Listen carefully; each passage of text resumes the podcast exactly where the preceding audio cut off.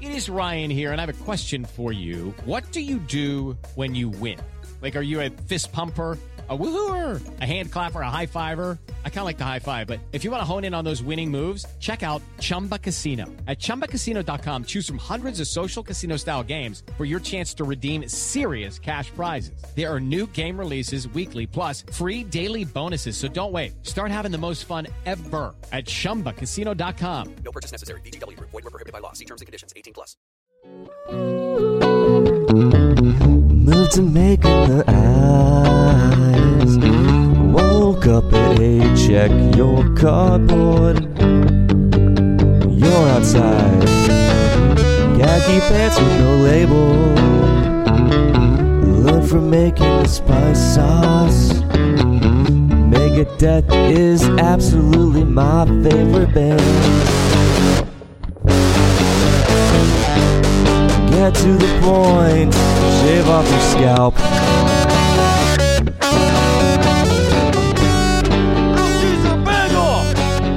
Hello, listeners, and welcome to Ohio Mysteries. You're listening to a clip of Megadeth is absolutely my favorite band by Youngstown Rockers, Picnic Day. Picnic Day is our featured Ohio musical artist tonight. So hang out with us to the end of the podcast. We'll tell you all about them and let you listen to that entire song.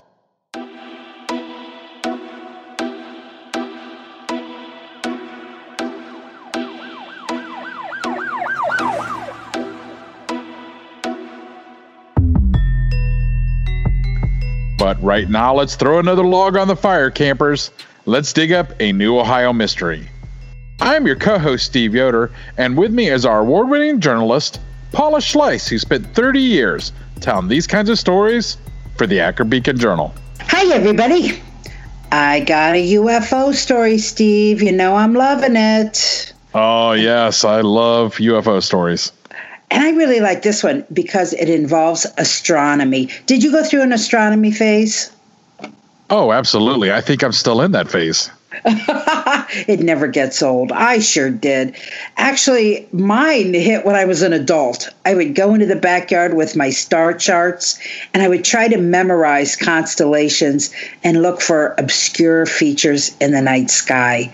To this day, if the night is clear and Pegasus is high, I can't resist stopping to look for the Andromeda Galaxy and imagining a whole universe far from the Milky Way with its own suns and planets and wondering if we will ever find a way to get there or if they might find a way to reach us. Tonight's story is a case that absolutely captivated the country for a couple of decades, and it's considered the first allegation of a UFO abduction. A couple from New England said aliens took them on board their ship and examined them in 1961. Ever hear about aliens doing anal probes? This was the first.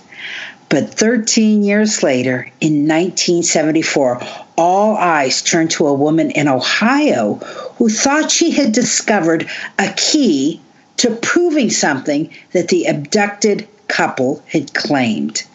And that Ohio woman became the center of a national debate on astronomy, extending the life of the story many more years. So let's go back to the beginning with this one. It begins with the story of Betty and Barney Hill. I'm not going to keep saying alleged or they said, just take that for granted. I'm going to tell their story the way they believed it to have happened. In 1961, Barney and Betty lived in Portsmouth, New Hampshire. He worked for the U.S. Postal Service she was a social worker. They were very active in their local Unitarian church and the NAACP, and Barney sat on the local board of the United States Commission on Civil Rights. Barney was black, Betty was white. The Hills were headed back from a vacation that they had taken to Niagara Falls in Montreal on September 19 of that year and around 10:30 at night they were just south of Lancaster, New Hampshire on a rural stretch of road when Betty saw a bright light moving in the sky. It was moving so erratically that she told Barney to pull over. They could use the break anyway to walk their dog Delsey. And so Barney stopped their 1957 Chevrolet Bel Air at a scenic picnic area just south of Twin Mountain.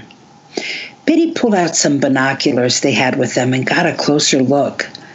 It was an odd shaped craft with flashing multicolor lights.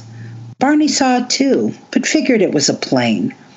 That was until the craft suddenly descended and started heading in their direction without actually turning around. Betty and Barney quickly returned to their car and drove toward Franconia Notch, a narrow mountainous stretch of road. They kept one eye on the craft that was still following them. At one point, it got so close it filled the view outside their windshield, causing Barney to stop the car in the middle of the road. Betty thought it looked to be at least 40 feet long and rotating. Barney had a pistol with him, and he put it in his pocket as he exited the car and moved closer toward the object. He also had those binoculars with him, and this time when he looked, he could make out windows on the craft and more than half a dozen humanoid figures seeming to peer out directly at him. They seemed to be wearing glossy black uniforms and black caps. Barney said all but one of the figures moved away from the windows, and the one that remained seemed to telepathically communicate to him Stay where you are, keep looking. And then the craft moved closer to him. Well, screw that. Barney turned and ran back to the car and, in near hysterical state, told Betty, They're going to capture us. He peeled away from the sight at high speed while Betty rolled the window down to keep track of the object. And then the Hills heard a rhythmic series of beeps that seemed to be bouncing off their car's trunk. And they felt a tingling sensation pass through their bodies. The very next moment, Barney and Betty Hill found themselves driving 35 miles from where that incident had happened. The only memory that they had of that stretch of road involved a fiery orb in the sky and a sudden roadblock. How could the two of them have traveled 35 miles and, for the most part, not have remembered it? The hills pulled into their driveway at dawn. Hours had passed that they couldn't account for. There were other things they couldn't explain. Their watches wouldn't work. The binocular strap was torn. The toes of Barney's best dress shoes were scuffed. And there were small, shiny concentric circles on the car's trunk. They also had impulses they couldn't help. Betty insisted their luggage be kept near the back door. She didn't want it in the house. Barney felt compelled to go into the bathroom and check his genitals everything was okay there. They also took long showers, feeling the need to wash away an experience that they couldn't even remember. A couple of days later, after they had settled down, Betty decided to report their encounter with the UFO to the Pease Air Force Base. She didn't want to sound eccentric, so she left out Barney's experience seeing those humanoid figures in the window. After a lengthy telephone interview, Major Paul Henderson concluded they had just seen the planet Jupiter. Then he forwarded his report to Project Blue Book, the U.S. Air Force's UFO research project, which was headquartered in Dayton, Ohio. Betty continued to take the lead on trying to investigate what might have happened to them. And at one point, the Hills gave a six hour interview with Walter Webb. He was a, an astronomer from Boston who was also a member of a civilian UFO research group.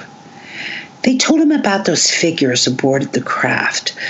The Hills were convinced they had a mental block because there were things they didn't want to remember, or that those figures aboard the craft didn't want them to remember. But 10 days after the incident, Betty's blocked memories started to wiggle free. She had a series of vivid dreams. In one dream, she and Barney encountered a roadblock and men surrounded their car.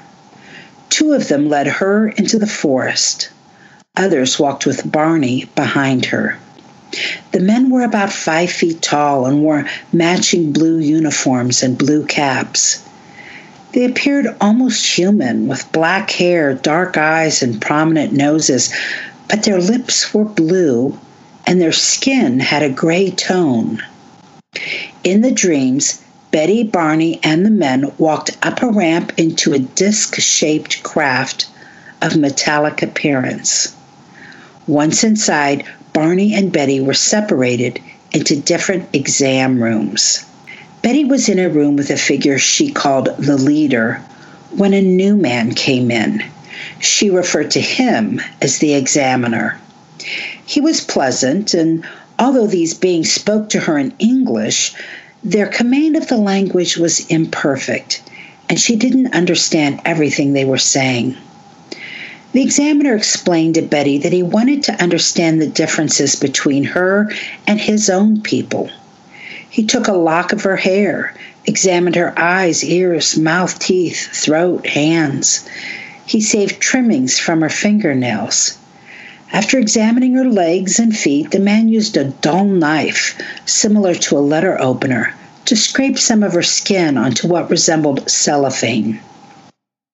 He also thrust a needle into her navel, which caused her agonizing pain. But then the man she referred to as the leader waved his hand in front of her eyes, and the pain vanished.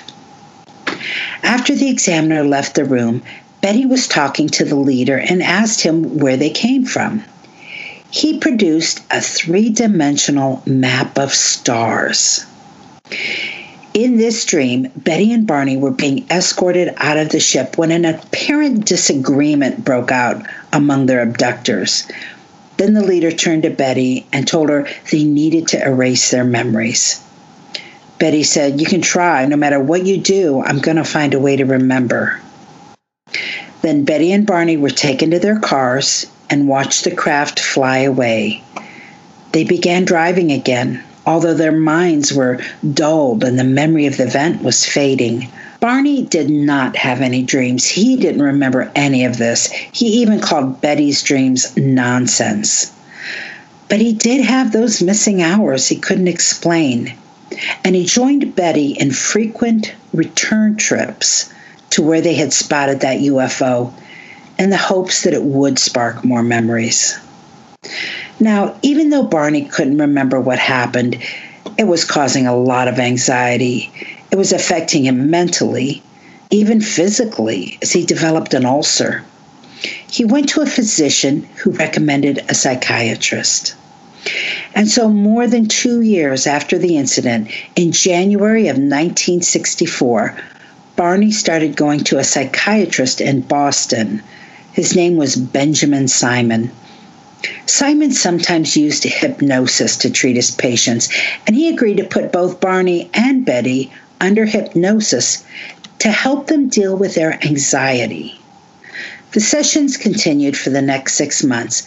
The couple treated separately from each other so they couldn't overhear each other. And over that six months, a startling memory began to emerge. For Barney, it was emotional. Under hypnosis, he recalled the night when they saw the UFO.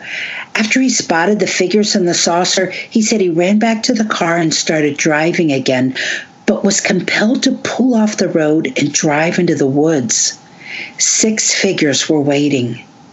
The car stalled and the men approached. They told Barney not to be afraid, but he couldn't help it. He was. He said he kept his eyes closed for most of the walk to the spacecraft.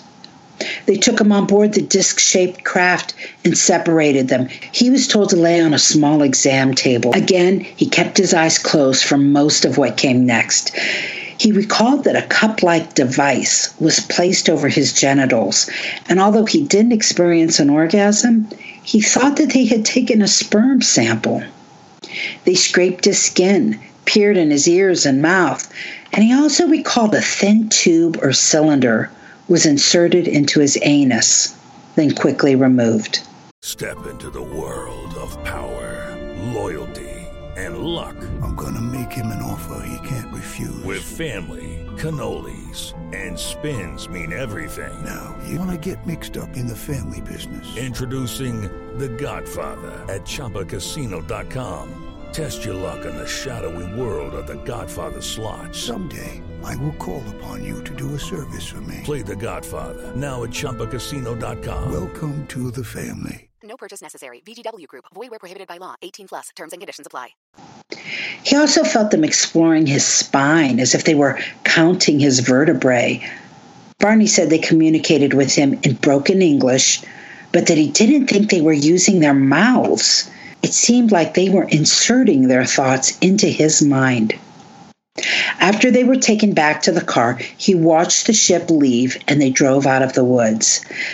Betty's account under hypnosis was similar to the dreams she had, with some differences.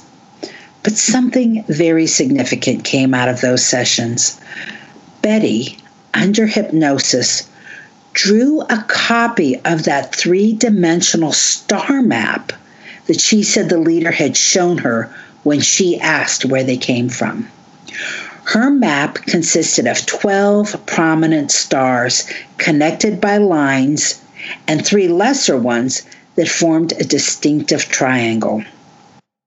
Now, Simon, the hypnotist, did not believe in little gray men, but he did conclude that the couple believed what they were saying.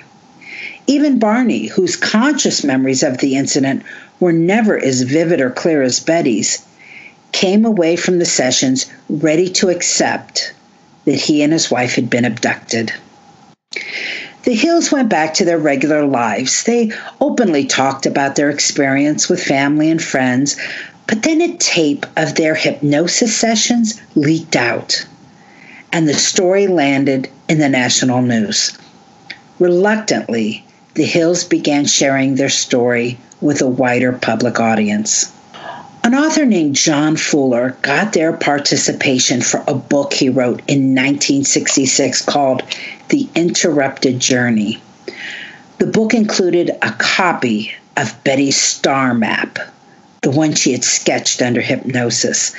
And that star map is what is going to take us to the second chapter of this tale, turning a UFO abduction into an astronomy detective story and taking the spotlight to Ohio. Here's where enters Marjorie Eleanor Fish of Oak Harbor, a community not far from Port Clinton along a Lake Erie tributary in Ottawa County. Marjorie was born in 1932 to Orrin and Mary Fish in Cleveland. The family moved to Lakeside, Ohio, where Marjorie graduated from Danbury High School and she collected an education degree at Bowling Green State University before embarking on a teaching career that took her to elementary schools in Catawba, Benton, Carroll, and Salem. In 1968, when Marjorie was 28, she read that book, The Interrupted Journey, and became obsessed with Betty's star map. You see, she was an amateur astronomer and she couldn't stop from wondering if the star map drawn by Betty might represent some actual pattern of celestial objects that were visible from Earth. You see, she was an amateur astronomer, and she couldn't stop from wondering if the star map drawn by Betty might represent some actual pattern of celestial objects that were visible from Earth so it became her hobby to try and find a similar makeup of stars. Marjorie even paid a visit to Betty in the summer of 1969. Sadly, Barney had died earlier that year, but Betty welcomed her and told her all she remembered. She said the hypnotist told her to only draw what she remembered intuitively and not to pay any attention to what she was doing. Some have come to interpret what she did as a phenomenon called automatic drawing. Marjorie decided to start with the assumption that one of the 15 stars on Betty's map must be Earth's sun. Then she studied thousands of vantage points using a database known as the Gliese Star Catalog. This exercise took more than three years. And finally, Margie found something that looked promising. She wrote a letter to Betty dated October 7, 1972, and said, It looks like I won't get any sleep tonight. I'm higher than a kite. No booze, just pure joy. Elation, rather. What she had found was a view of stars that matched Betty's map, and it was tucked into a small, faint constellation known as Reticulum in the southern sky, not even visible from the United States. Inside that constellation were two stars known as Zeta Reticuli, and Marjorie identified those stars some 220 trillion miles away and barely visible to the unaided eye, as the possible home base of intelligent extraterrestrials. One thing that was particularly intriguing about Fish's map three of the stars in the map she identified had not been cataloged back in 1961 when the hills were abducted. That means when Betty drew her map, no guide could have revealed this specific composition. Only by 1972 were there enough new discoveries to make identification possible. Marjorie sent her analysis to Webb, that Boston astronomer who initially interviewed with the Hills, and Webb thought she might have something there. So he sent her analysis to Terence Dickinson. He was the editor of a new, popular, and highly respected scientific magazine called Astronomy. Dickinson ran a story about it in the December 1974 issue, inviting debate. And that's when people stopped calling it the Hill incident and started calling it the Zeta Reticuli incident because suddenly the spotlight had moved from Betty and Barney Hill to Marjorie Fish. The Astronomy magazine editor did not endorse a view, but did invite comments and debate on the subject. For the next year, the opinion pages of astronomy were filled with arguments for and against Marjorie's star map. Many were in her court. Dr. David Saunder, a respected statistician in his time, said mathematically, it seemed unlikely that 15 dots on Betty's star map would ever be made to fit a random configuration in the sky. Others, though, said it was a complete fluke. Carl Sagan, the famed astronomer and the author of Contact, said it was complete coincidence. The debate continued for years. I found newspaper articles in the late 70s still discussing the map. It wasn't until the early 1990s when a satellite mission to measure the distances to more than 100,000 stars presented a map more accurately than ever before. And those stars, identified by Marjorie, no longer matched Betty Hill's drawing.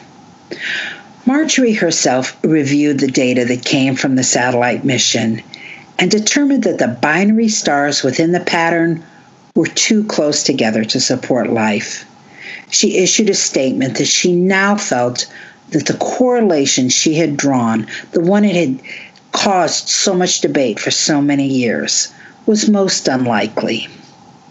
By the way, according to her obituary, somewhere along the line, Marjorie left teaching and ended up spending 20 years doing research for the U.S. Department of Energy at Oak Ridge National Laboratory in Oak Ridge, Tennessee. At the end of her life, she returned to Oak Harbor, Ohio. She suffered from Alzheimer's and passed away on April 8, 2013, at the age of 80, leaving behind several nieces and nephews who recalled her love of art, the outdoors, and camping. I didn't tell you that before. Margie was also quite an artist. She once created a bust that depicted an alien as described by the Hills. She gave it to Betty Hill. It was dubbed Junior and kept in a place of honor at Betty Hill's home until all of Betty Hill's notes, tapes, and other items were donated to the University of New Hampshire. As I noted earlier, Barney died way too young of a cerebral hemorrhage on February 25, 1969. He was 46. Betty Hill died of cancer on October 17, 2004, at the age of 85, never having remarried. By the way, if you get to that part of New Hampshire, you'll find a historical marker at the site where the Hills believe they first encountered the UFO. It was placed there in 2011 by the New Hampshire Division of Historical Resources. This is part of the program where we bring on an Ohio Mysteries listener to be an armchair detective. Welcome to Anthology of Heroes, the podcast that explores the most pivotal moments of history through the eyes of those who lived it. In this podcast, we don't spend our time recounting facts and dates. Instead, we follow in the footsteps of national heroes, kings, or ordinary people who lived and breathed the moments that shaped our world. We're not hemmed in by eras, borders, or religions. Instead, we seek out the tales of those who defied the odds and fought passionately for their beliefs. Whether they're right or wrong is up to you to decide. From Vercingetorix's doomed rebellion against Rome, to Osceola's unshakable war against the USA, all the way up to the inspiring Sobibor concentration camp uprising in World War II, each episode is an immersive listening experience, blending music and sound effects to really draw you into the story. Our episodes go for about 45 minutes, making them perfect for your commute, and are crafted using a wealth of historical sources, which I list on our website if you want to learn more. I'm the host, Elliot Gates, and I'm thrilled to have you joining me as we uncover history's hidden gems and illuminate the faded pages of our past. Look out for the Anthology of Heroes podcast on Spotify, Apple Music, or anywhere else you get your podcasts from. You might be surprised to know that not all serial killers are straight cisgender white men, and the victims of true crime are not a monolith either. She's Wendy, and I'm Beth, and together we host Fruit Loops Serial Killers of Color, a true crime podcast. Together, we take deep dives into the true crime stories about marginalized and minoritized perps and victims that often go untold. We also provide the context and nuance that these stories deserve. At Fruit Loops, we're serving up true crime with a side of history, society, culture, and some fun. Listen to Fruit Loop Serial Killers of Color on Spotify, Google Play, Apple Podcasts, or wherever you get your podcasts.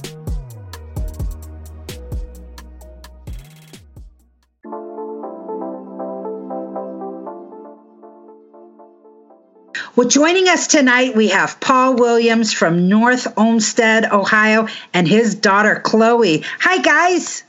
Hi. Hello. Chloe, how old are you? I am 12. 12. Great. Hey, listen, why don't each of you take a moment and tell our listeners a little bit about yourself? Well, I ride horses and compete in horse shows. We actually just had a horse competition not too long ago down in Medina, Ohio, um, where she did really well. Thank you. That is so exciting. I have only been on a horse twice in my life. I was pretty young both times. How cool is that? We have a lot of fun. We enjoy it. That is great. And Dad, Paul, tell us a little bit about you. Uh, I live uh, in the area as well. I sometimes work at a bar in uh, Avon Lake, Ohio. I will manage or I'll bartend or I'll just be there doing odd jobs. Well, what do you guys think overall about the story of Betty and Barney Hill and their good friend Marjorie Fish? I'm curious as to where you're coming from personally. Do you believe in the possibility of UFOs? Um, well, I think it would be arrogant to say that there was no life on any other planets or because the solar system and Earth is so small, so there's probably some life out there somewhere else. But there is a lot of evidence supporting that this isn't true. I'd like to think that this didn't happen.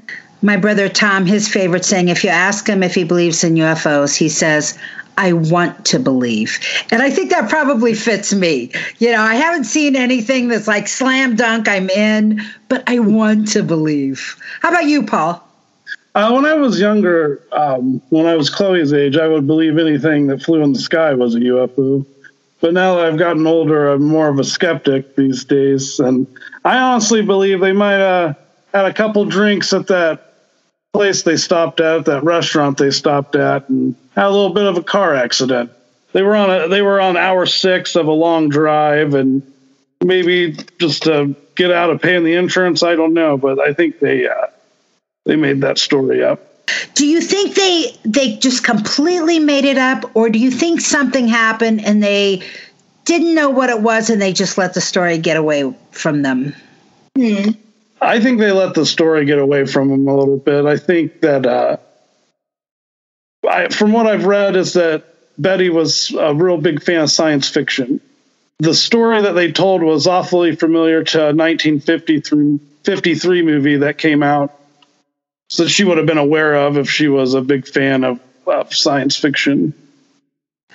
She might have got a little ins- too too inspired by that movie. Yeah. But it's kind of a funny situation because they were a quite normal couple. Mm-hmm. Because Betty was a social worker. Barney, I believe, worked for the postal office, right? Yeah, and they were both members of the NAACP. So I was thinking about it, and why would they want to create something to give them that fame?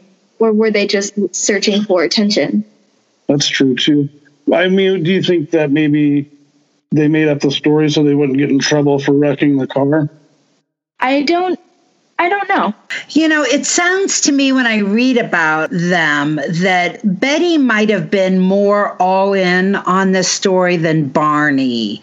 And that Barney kind of had to be pulled along a little bit. Did you guys get that impression at all? I did. Because he originally didn't he say that what he saw was a type of plane from the 1940s? I read an article on that he, where he's records say that he said that. And he also was very skeptical of the fact that they saw quote unquote aliens. Yeah. And Betty was the one kind of felt like he was she, he was she was pushing him along to believe that what happened happened. Yeah, he didn't seem initially to buy into her dreams at all either. Uh, I think at one point he called her dreams nonsense. so, um, but oddly, it, that makes the story even a little bit more interesting to me because Barney did seem to come around after he started having that hypnosis. And so it, there's almost a, a genuineness from him like, okay, maybe I don't know what happened, but I can't dismiss it because now I have these you know sessions with this hypnotist that are revealing some interesting things. What do you guys think about hypnotism? Do you have a, a an idea on that? Well, usually th- what they used was medical hypnosis or hypnotism, but I'm not sure if I believe that it really works or I mean maybe it works for others, but I'm not one I'm more skeptic on things like that. Yeah, I'm definitely very skeptical on hypnotism. Yeah, he was being treated for just kind of being a nervous guy, you know, kind of a, a more of an emotional thing rather than the hypnotist saying, okay, we're going to bring out the UFO. It's, it seemed to be something else, and that the UFO part of it just kind of came out. But I don't part of me is like, why is he telling these very detailed stories about what happened to him when he was on the exam table? You know, where did that come from? You know, if he was kind of pushing against his wife a little, saying, Oh, I don't remember all of that.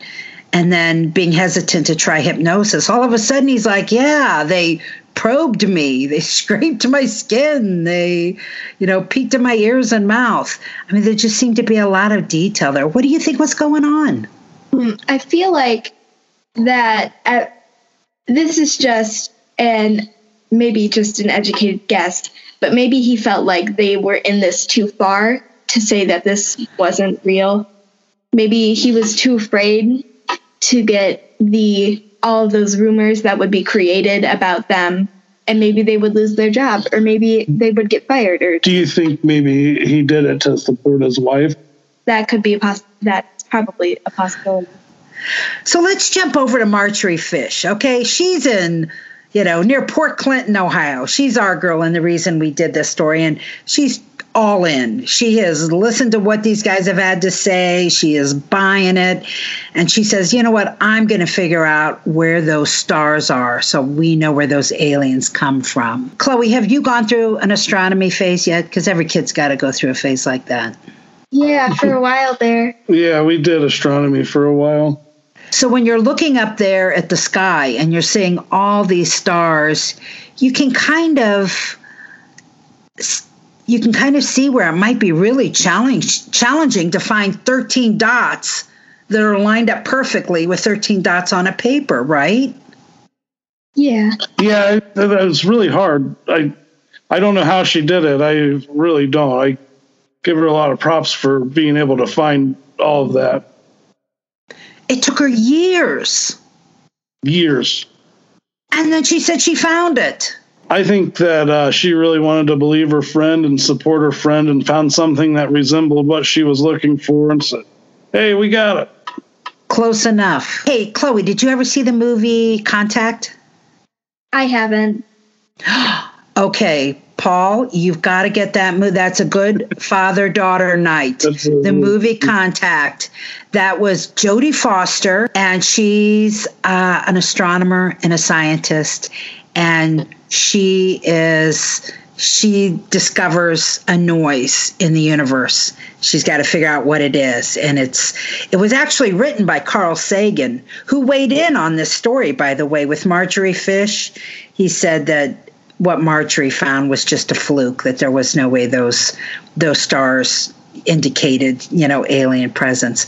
But you've got to go see that. You've got to have your dad show you that movie. I think you would love it. Definitely. Especially because it's also about Paul, have you seen it? Yes, I've seen it. So there's a it's all about a father-daughter relationship. It's It really is. sweet. So you got to watch that together.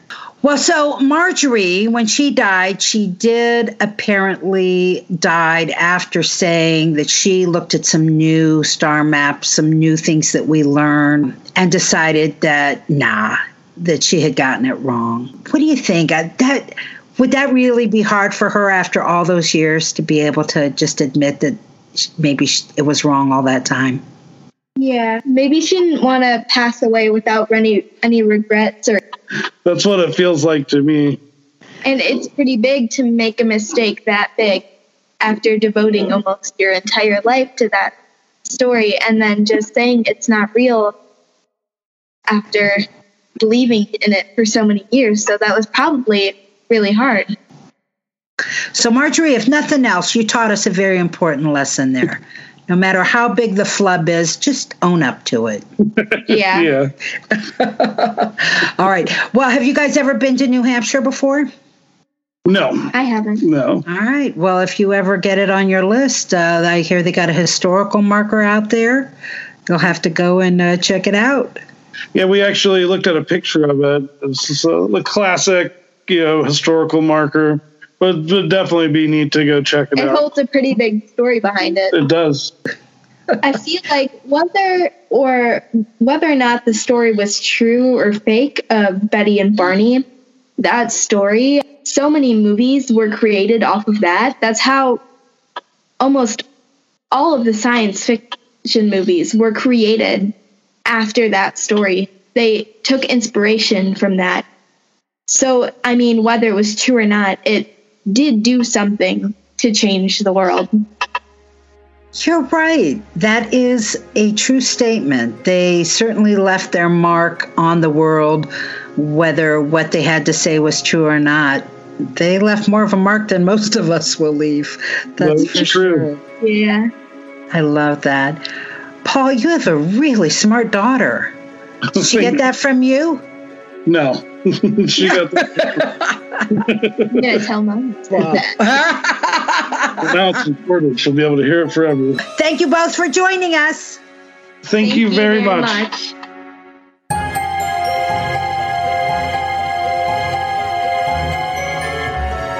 That's it for tonight, listeners. For photos, news clippings, and more on this and every episode, hop on over to our website, ohiomysteries.com. And that brings us to tonight's featured Ohio musical artist.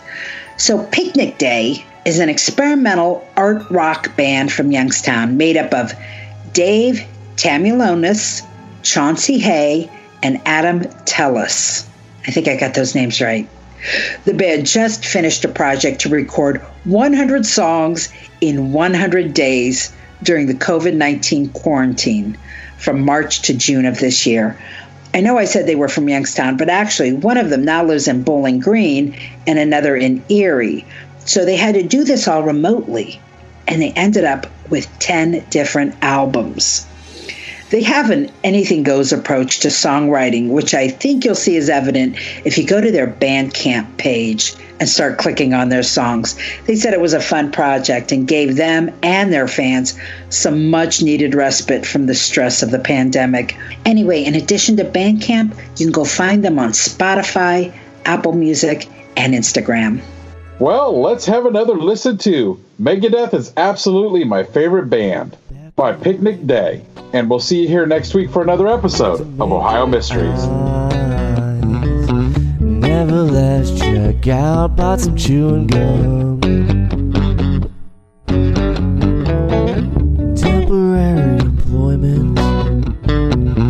Print the spice sauce bold. Meant to cuss at the envelope. Check me. Curb related studio track. Make a point, grab my glasses. Move to making the eyes.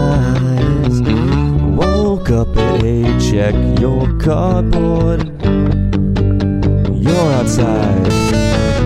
Khaki pants with no label. Learn from making the spice sauce. Megadeth is absolutely my favorite band. Get to the point, shave off your scalp.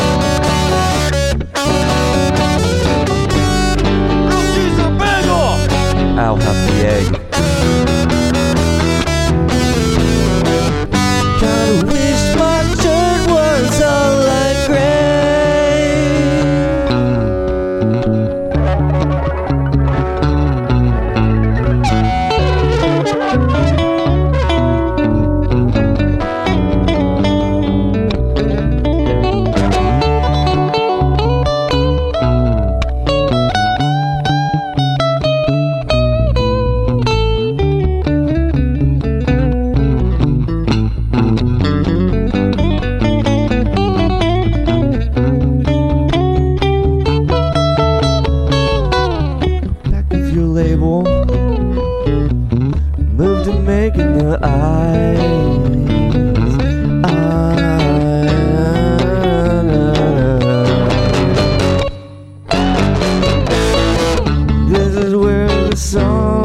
Repetitive. It's the last verse of it all. Hot carpet cleaner, Murphy's oil soap. I'm outside, come get me by. Come catch me by.